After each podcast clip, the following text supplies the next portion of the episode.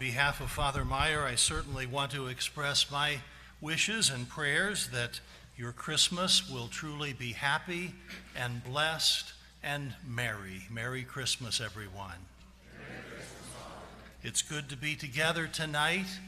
We might have been in doubt this time last night or early this morning about whether it would be possible to get to Mass, but thanks be to God for some bright sunlight and the road crews out and about, we were able to make it together tonight.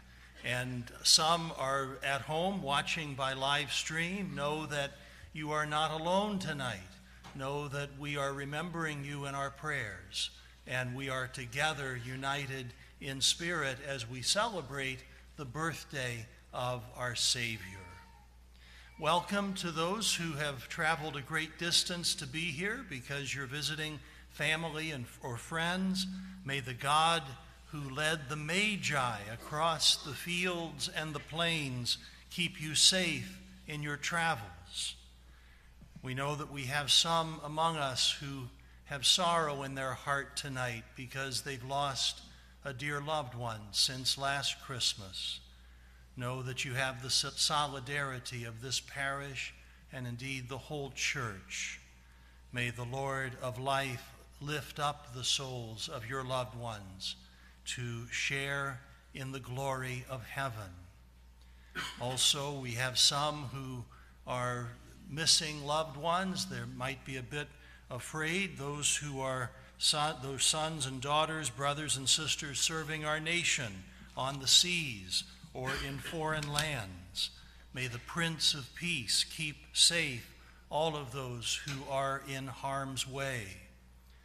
And I want to express a, a, deep welcome to those who are here for the first time and those who are coming back to church after an absence. You are in exactly the right place tonight.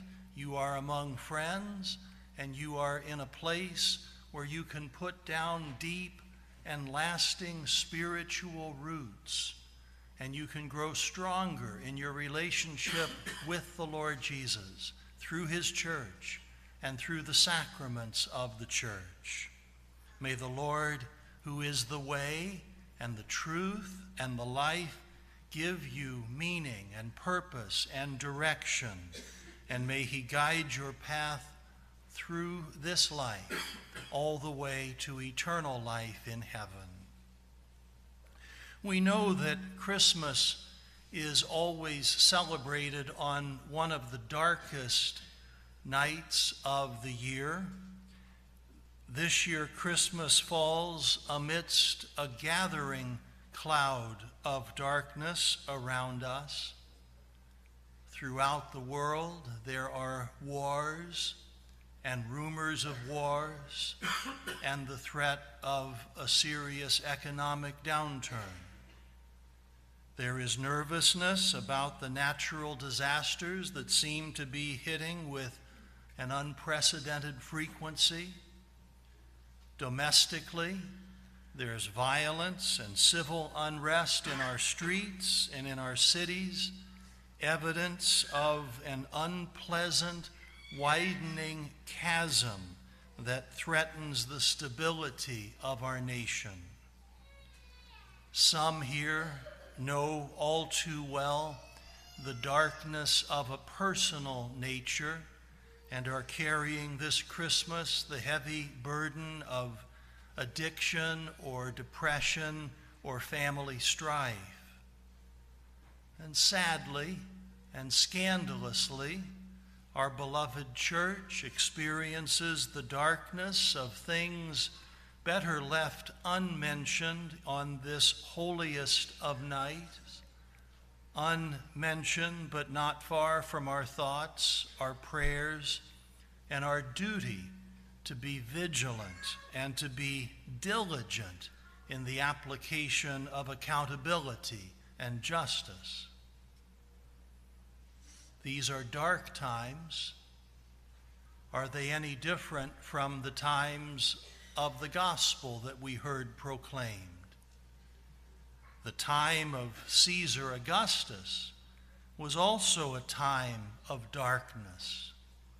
Yes, our Lord was born during the Pax Romana, the time when there, the world was at peace, yet it was a peace enforced by the subjugation of otherwise free people. The very census ordered by Caesar Augustus that brought the Holy Family to Bethlehem was the flexing of his imperial muscle. In fact, the expansion of the Roman Empire brought untold hardship and misery for the masses, replete with slavery and widespread religious persecution. As the decree of Caesar Augustus was unfolding, great darkness was enveloping the world. This holy night, we celebrate the fact that in the midst of overwhelming and oppressive darkness comes light, the light of the world, the light that scatters the darkness, and the darkness shall never overcome it.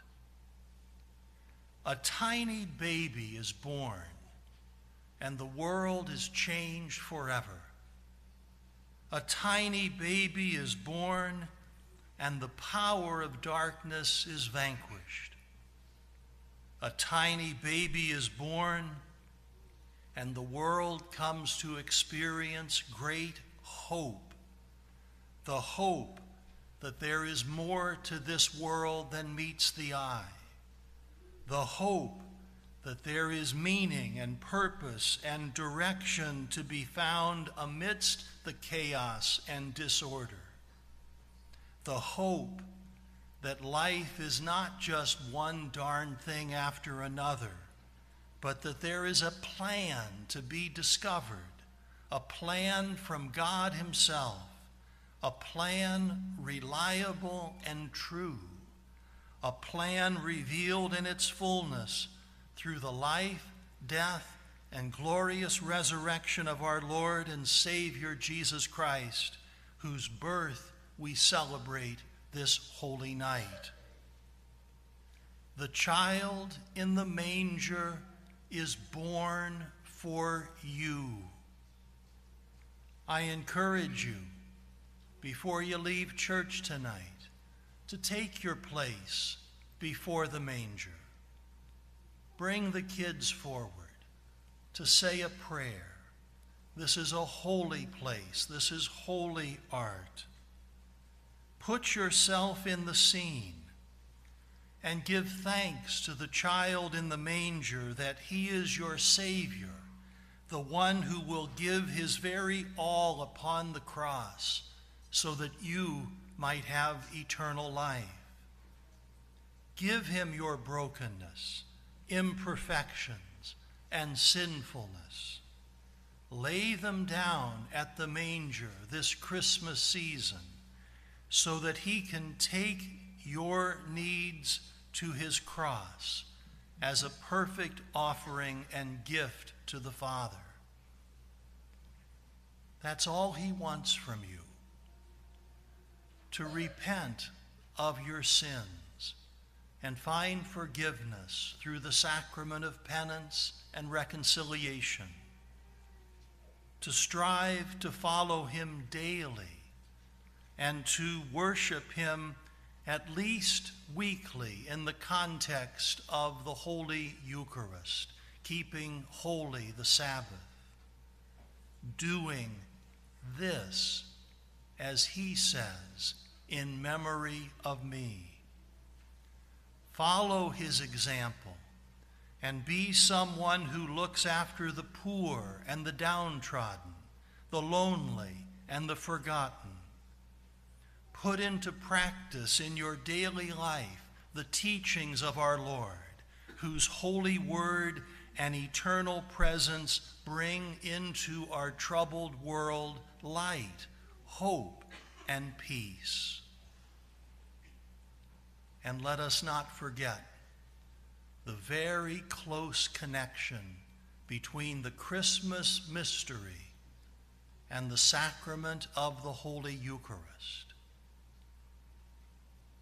Jesus was born in Bethlehem, a town whose very name means house of bread. Jesus says, I am the bread of life. The infant Jesus is laid in a manger, a feed box for the animals. Jesus revealed himself to be the one whose flesh was to be eaten and whose blood was to be consumed. He says, Unless you eat my flesh and drink my blood, you have no life within you. The child Jesus would be raised as the son of a carpenter. His hands would know the feel of wood. Later, his hands would be nailed to the wood of the cross so that our sins might be forgiven. May we recognize this holy night the wisdom of walking in His divine light each and every day. May our celebration of Christmas not be limited to sentimentality. Rather, may we recognize in His light a beacon of hope and a lamp unto our feet. May we rejoice this holy night at the coming into the world of the light who scatters the darkness, and the darkness shall never overcome it.